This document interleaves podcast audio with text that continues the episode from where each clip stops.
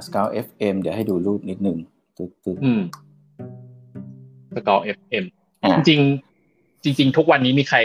มีใครไม่เคยใช้พอดแคสต์หรอ ก็คงมีนะ เขาก็เปิดเออวิทยุตามรถอะไรอย่างนี้ไป เพียงแต่ว่าปัจจุบันเนี่ย นึกถึงว่าเวลาเราเริ่มที่จะใช้พอดแคสต์หาช่องอะไรสักอย่างกดเนี่ยเอามาอมกเราดจะแชร์หน้าจอนะครับอืมอะโทษโทษอะเอ่อเดี๋ยวนะเดี๋ยวนะ ต้องกดอันนี้ กดแชร์หน้าจอไปที่ รูปภาพ โอเค ขออภัยอ่าครับ อ่าครับอ่าโดยปกติเนี่ยความยุ่งยากของการอืมที่จะนั่นพอดแคสต์คือ แล้วจะดูช่องไหนอะ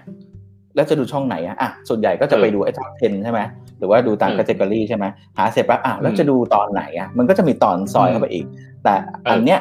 เขาเคลมว่าเป็น radio live station podcast คือเขาจะทำหน้าที่คูเรตมาให้เรา ก็คือคัดเลือกมาให้เราจากการถามอืมคำถามสั้นๆ ในช่วงแรกเนี่ย ว่าอืมเออเขาเรียกนะอยากจะได้ประมาณไหนเกี่ยวกับเรื่องข่าว เกี่ยวกับเรื่องของอาหารสมองหรือเกี่ยวกับเรื่องอะไร แล้วมันก็จะคัดคัดคัดคัดมาให้ ถ้าอันไหนที่ถูกใจหรือไม่ถูกใจเราก็ค่อยสกรีนหรืออาจจะให้คะแนนอะไรพวกนี้ไปมันก็จะฉลาดขึ้นเรื่อยๆอืมอย่างเงี้ยเป็น machine learning อืมอซึ่งตรงธินี้บายเองก่อนเนี่ยว่าอธิบายก่อนว่าพอดแคสต์อะมันคือสมัยก่อนเราฟังวิทยุ FM ใช่ไหม FM ใช่ไหมใช่อันนี้ ไอ้พอดแคสต์เนี่ยจะจะเป็นรายการที่แบบเหมือนอยู่ในทุกแพลตฟอร์มเลยนะ ก็คือจะเป็น Apple จะเป็นเอ่อ Google อะไรเงี้ยก็คืออืมเอ่ออยู่ในอยู่ในมือถือเราอะก็คือเราก็สามารถโหลดเก็บเอาไว้ อย่างเช่นของ t e s t e r Max ที่เราทำอยู่เราก็มีไปลงพอดแคสต์เหมือนกันใช่เนาะพอเก็บอืมพอโหลดเก็บเอาไว้เสร็จ เวลาเราสะดวกเราค่อยฟัง เพราะฉะนั้นคือมันจะเหมาะกับเวลาที่แบบเราแบบเหมือนใช้ เวลากับกิจกรรมอะไรที่แบบเหมือนอย่างเช่นแบบขับรถอย่างเงี้ยตาแบบ ตาอาจจะมองอะไรอย่างเงี้ยแต่ว่าเออไม่อยากฟังเพลงว่ะอยากจะฟังรายการที่มันเป็นเนื้อหาสาระอะไรเงี้ยก็สามารถแบบว่าค่อยๆค่อยมาเปิดฟังได้อะไรเงี้ยซึ่งจะบอกว่าแบบเหมือนรูปแบบเนี้ยมันเป็นรูปแบบที่ต้องบอกก่อนเลยว่าแบบเหมือน ผมว่าแบบมัน ถ้าสมมติใครอยากจะได้แบบ level up เรื่องแบบเหมือนการ consume info นะพอดแคสต์นี่เป็นอะไรที่แบบมันแบบเหมือนมันมันมันแบบ มันป้อนเข้ามาในหัวได้เร็วมากๆอะเร็วกว่าเราไปใช่อ่านหนังสือเอง หรือว่าเร็วใช่เร็วกว่าดูวิดีโออะไรอย่างเงี้ยอืมเพราะฉะนั้นมันก็จะเป็นรูปแบบที่การเติบโตสูงมาก แล้วเมืองไทยชีวิตนะครับเราอยู่ในรถเยอะด้วย คนคนเออก็จะสะดวกในการที่จะแบบเออแล้วรายการสมมุติไทยเราก็อยู่แบบคนค่อนเดียวข้างเยอะแล้วเราขับรถอะไรเงี้ยอืมใช่ เออ ก็ประมาณนั้นเราก็เราก็เออผมก็เออ ปีก่อนผมก็ปรึกษาหมาโอมกันเฮ้ยเราไปทำพอดแคสต์กันเถอะเนี่ยแล้วเราก็เลยมาทำเป็นรายการเนี่ยครับจริงๆคือมันก็เริ่มมาจากเราทำพอดแคสต์นะครับใช่ก็คราวนี้ไอตัวพอดแคสต์อะในปัจจุบันน่ะเอ่อไม่ว่าคุณจะใช้ตัวแพลตฟอร์มไหนจะใช้ Spotify ใช้นู่นนี่นั่นใช้ Apple Podcast ใช้ Google Podcast หรือใช้อะไรเงี้ยแต่ว่ามันยังมีปัญหาอยู่ปัญหาหนึ่งก็คือมันไม่สามารถที่จะแบบเหมือนเรียนรู้ได้ว่าเราอะชอบรายการประมาณไหนอืมนึกออกไหมอย่างเช่นแบบอะอย่างผมอะ investment จ๋าเลย investment ไม่ก็ tech อะไรอย่างเงี้ยคือมันไม่ได้แนะนำรายการใหม่ ๆ มาให้เราอะ เราก็อืมเราเราต้องไป search ก็เอาจะอเอยู่งช่อะองเดิมอะอืมเออ เราก็เลยอยู่แต่ช่องเดิมๆไงคราวเนี้ย Apple เนี่ยกำลังจะแบบเหมือนทำให้พอดแคสต์อะซึ่งจริง Apple ไอพอดแคสต์เนี่ยคือมันเริ่มต้นมาจาก Apple ด้วยนะ Apple เนี่ยกำลังจะทำให้พอดแคสต์เนี่ยเอ่อไปอีกหนึ่งก้าวอะครับ ก็คือก้าวถัดไปก็คือมันสามารถที่จะแบบเหมือนแนะนำได้เหมือน YouTube อะครับว่าเฮ้ยรายการเนี้ยคุณน่าจะชอบนะ ซึ่ง อันเนี้ยก็คืออะเอ่อส่วนที่หมอโอมเขาไปศึกษาเขาบอกว่ามันน่าจะมาในแง่ในแง่ของการที่แบบเหมือนมันจะมี choice ให้ติ๊กนู่นเนี่ยอะไรเงี้ยเนาะเดี๋ยวเดี๋ยวมีผแบบสอบถามเสริให้นิดนึงก่อนเนาะคืออมคือมันอาจจะไปมากกว่านั้นอีกผมว่าก็คือปกติอะเราจะฟังพอดแคสต์ก็ในช่วงเวลาที่เราถนัดใช่ไหมอันเนี้ยอืมมีแนวโน้มว่าจะทำเป็น time based ได้ด้วย เหมือนกับแบบว่าอืมตอนเย็นอยากจะฟังไอ้ยะเรื่องคลายเครียดอะแต่ตอนเช้าเออออยากจะฟังเรื่องสาระอะนึกออกไหมเออ มันจึงเป็นเออเออ radio base เพราะว่ารูปแบบของรายการอะมันจะมาตามเออเวลาที่กำหนดเสมอเสมอเพราะเออมันมันถึงจะเรียกว่าเป็น radio base เพราะฉะนั้นเนี่ยมันก็จะมีเออความ personalize และที่สำคัญ Apple มีระบบหนึ่งที่เรียกว่า CarPlay ด้วย เพราะฉะนั้นเอออีอีกหน่อยรถไหนใช่ที่มันใช่มีมีมี CarPlay เดี๋ยวนี้มีอยู่แล้วเขาก็เขาล่นได้เขาเขาใส่เขาไปลงทุนกับบริษัทอะไรวะ GM บ้าที่เขาเขาใส่คาเพเข้าไปแล้วอะครับเออมีมีไรู้มีก็มีก็ไม่ได้มีตามมีคาเพแล้วคือ คือใช่แล้วไหมก็ของของ Android ก็มีเอ่ออะไรอะ Android Car อะไรสักอย่างไม่แน่ใจอะครับ มีรถสมัยใหม่เดี๋ยวนี้ก็มีแล้วคือพอใส่เข้าไปเสร็จก็คือแบบมันก็จะอินทิเกรตกันเรียบร้อยเลยอะไรอย่างเงี้ยอืมใช่ก็ประมาณนั้นเออถ้ามันเป็นแบบที่หมออมพูดนี่แบบโหแม่งไปไกลนะ Apple อะก็ใช่อีกอีกน่าสนอีกใจอันหนึ่งก็คือเขาจะไปดูไอ้ประวัติในการฟังของเราอะครับอ่าอาจจะแล้วก็อาจอย่าจะลืวิมเคราะห์เอาจากอืมประวัติการ Apple ฟังเพิ่งขอออก product ใหม่ที่ชื่อว่า Smart Speaker อีตัว ตัวอืมชื่ออะไรแล้วเราก็ไม่รู้มันไม่ได้เอามาขายไทยเนอะอะไรมินิอะนั่นอะซึ่ง Smart Speaker ตรงเนี้ยถ้าเกิดว่าอ่าเขาได้เอามาเข้าไทยหรือว่าใช้ของข้างนอกก็แล้วแต่เนี่ยมันก็จะมีเขาเรียกนะ potential ในการที่จะถูกใช้มากขึ้น เพราะว่าเอาจริง Apple เนี่ยยังแพ้ใน AI ในแง่ voice based อยู่ เพราะว่าคนมันคุยกับตัวลำโพงน้อยกว่าใช่ไหมอืมอะไรอ๋อแล้วมีแถมด้วยโฟลเดอร์เนี่ยเขาเป็นกลุ่มคนที่ทำงานในสื่อมีเดียมมาก่อน รู้จักมีเดียมมาที่ ไม่แน่ใจบอมใช้หรือเปล่า ก็คือเป็นพวกผมใช้ผมใช้เออมีเดียมเนี่ยเนี่ยพวกเนี้ยเขาออกมาจากบริษัทมีเดียมแล้วเขาเห็นการเติบโตของพอดแคสต์เขาก็เลยมาทำในแง่ของ AI ที่จะคูเรตคอนเทนต์มาให้ประมาณนี้ครับ จบ อืม โอเค อะมีรูปถัดไปเลยครับ บริษัทถัดไปเป็นบริษัทที่ชื่อว่า เอ่อคาเมล่าเอไออ่าเป็นไงเอ่ยเอ่อเป็นบริษัทของอิสราเอล เป็นบริษัทของอิสราเอลก็คือลองนึกถึงใครเคยเล่น Snapchat ไหมหรือว่าอะไรเงี้ยที่แบบเวลาเราเล่นหน้ากล้องแล้ว มันสามารถใส่หูหน้าแมวหรือว่าอะไรพวกนี้ได้ แต่ว่าอันนี้จะไปอีกขั้นหนึ่งเป็นบริษัทที่เพิ่งเกิดมาเป็นแค่แบบบริษัทระดับ seed เอง เกิดขึ้นมาตอนปี 2014ชื่อเดิมคือทิปอิดทิปอิด แล้วก็ acquire ไปหลายหลายหลายสิบล้านเหมือนกัน ทีนี้ประเด็นก็คือว่ามันจะมีสิ่งที่เรียกว่า AR Studio คือคุณสามารถที่จะทำฟิลเตอร์ของคุณได้ จะใส่แว่น หรือว่าจะทำตัวให้เป็นขาวดำคือเวลาคุยกับใครฉันอยากเป็นขาวดำหรือว่าเวลาจะคุยกับใครฉันอยากใส่แว่นเท่านั้นอะไรเงี้ย ที่สำคัญคือมีคล้ายๆ รายการล่าผีรายการหนึ่งด้วยคือมี AI เขาเรียกว่า tracking ไอตัว body อะไรนะ skeleton tracking เหรอเออคือมันไม่ใช่เห็นเข็นแค่หน้าแล้ว สามารถเห็นได้ทั้งตัว เพราะนั้นอีกหน่อยแพลตฟอร์มเนี้ยอาจจะไม่ได้ใช้กันเฉพาะในในเว็บแคมอย่างเดียว แต่อาจจะรวมถึงพวก smart card ด้วยเดินไปเจอบอมอีกทีอ่าบอมคราวนี้เป็นฟิลเตอร์เอฟโลไว้คราวนี้เป็นฟิลเตอร์แบบจอมยุทธไว้อะไรเงี้ย คือเห็นทั้งตัวเลยอะไรเงี้ยแล้วค่อนข้างที่จะแม่นยำสูงด้วย ก็ก็ค่อนข้างที่จะเรียกว่าเป็น real-time camera effect ที่ดีกว่า Snap เอ่อดูดูที่ดูที่รูปเนี่ยครับ อันนี้ก็นี่คือผลงานของไอ้ camera AI เนาะก็เอ่อเลือกได้ต่อไปกล้องในอนาคตของเราเนี่ย มันจะสามารถแยกออกเนาะว่าอันนี้คือส่วนของหน้า อันนี้คือส่วนของตัวข้างหลังเป็น background นะครับ แล้วก็ข้างบนนะเป็นผม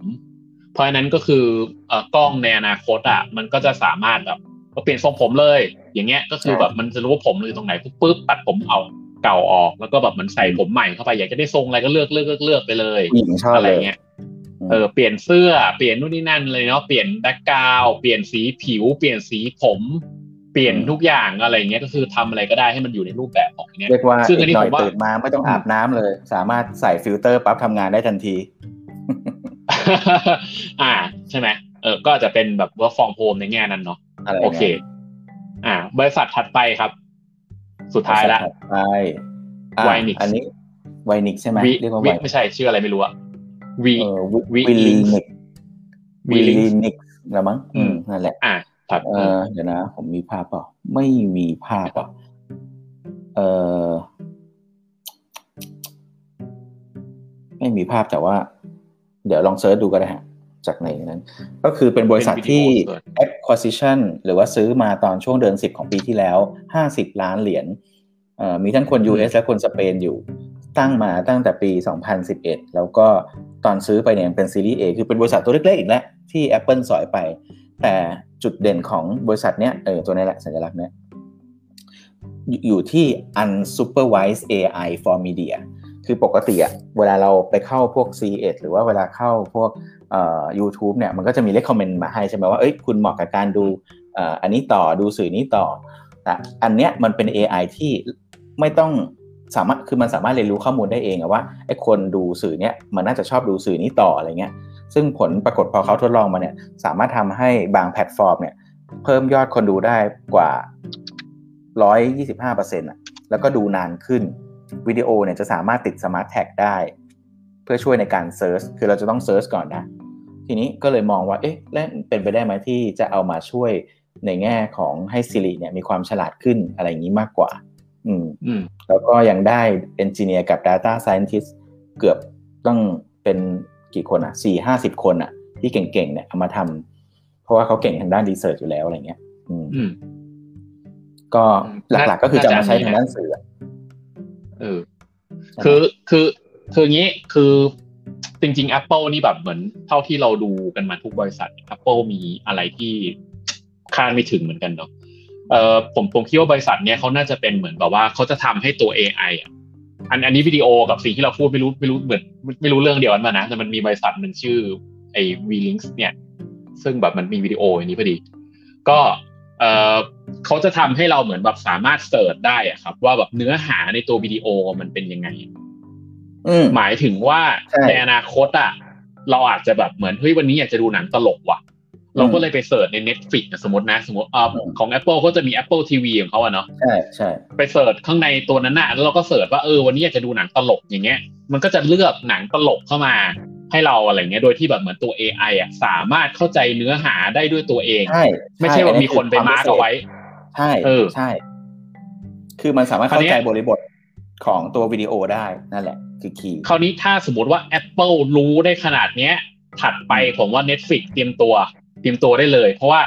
ถ้าสมมติสามารถแบบว่ารู้ได้ว่าเนื้อหาตรงเนี้ยมันเหมาะกับเราเพราะอะไรคือเหมือนว่าเป็นการแมทชิ่งกันอะระหว่างอะไรที่แบบเราดูบ่อยๆอะ เออ อะไรที่เราดูบ่อยๆกับ ไอตัวคือคือเขารู้ว่าเรารู้เราดูไอ้นี่บ่อยๆหนังเรื่องนี้บ่อยๆ ชอบดูหนังประมาณนี้บ่อยๆ แล้วเขามีตัว AI จับอะว่าทำไมไอหนังเรื่องนี้โครงสร้างมันเป็นยังไงทำไมเราถึงชอบอย่างเงี้ยมันสามารถที่จะพิจิตรได้เลยนะ ว่าในอนาคตเราจะชอบหนังเรื่องอะไร แนะนำหนังได้แบบแม่นยำมากมากกว่าปัจจุบัน ใช่ไหมฟังดูจริงๆน่ากลัวเหมือนกันนะก็ปกติมันจะมาจากการแท็กเนาะว่าแบบเออวิดีโอใน YouTube อ่าอันนี้เป็นเขาเรียกอะไรเนื้อหาแบบนี้แบบนี้อะไรเงี้ย มันมันไม่ใช่ตัวการเข้าใจบริบท แต่อันเนี้ยเข้าใจบริบทของตัวเนื้อหา อันนี้คือคีย์ที่น่าสนใจ ครับ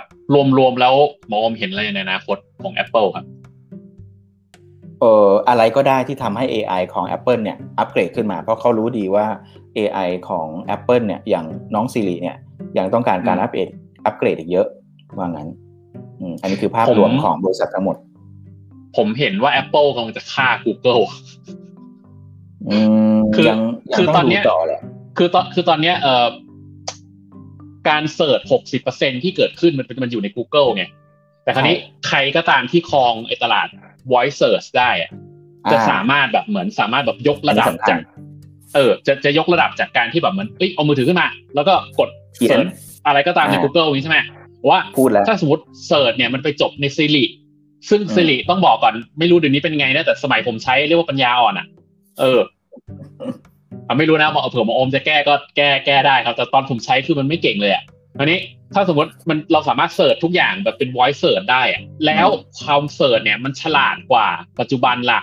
อย่างเช่น search ปุ๊บซื้อของที่แบบโดนใจเรามาก search หนัง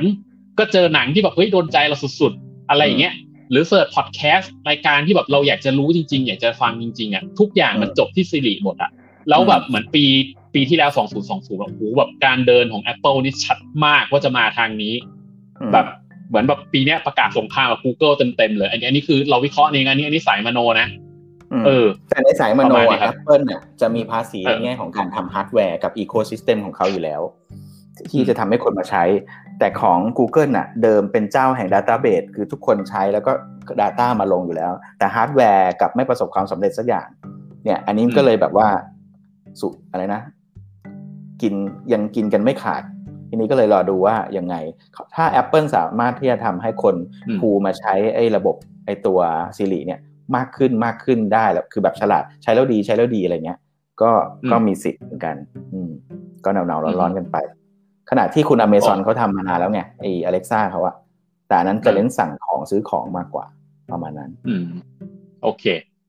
อันถัดไปครับ มาสู่ Microsoft บ้าง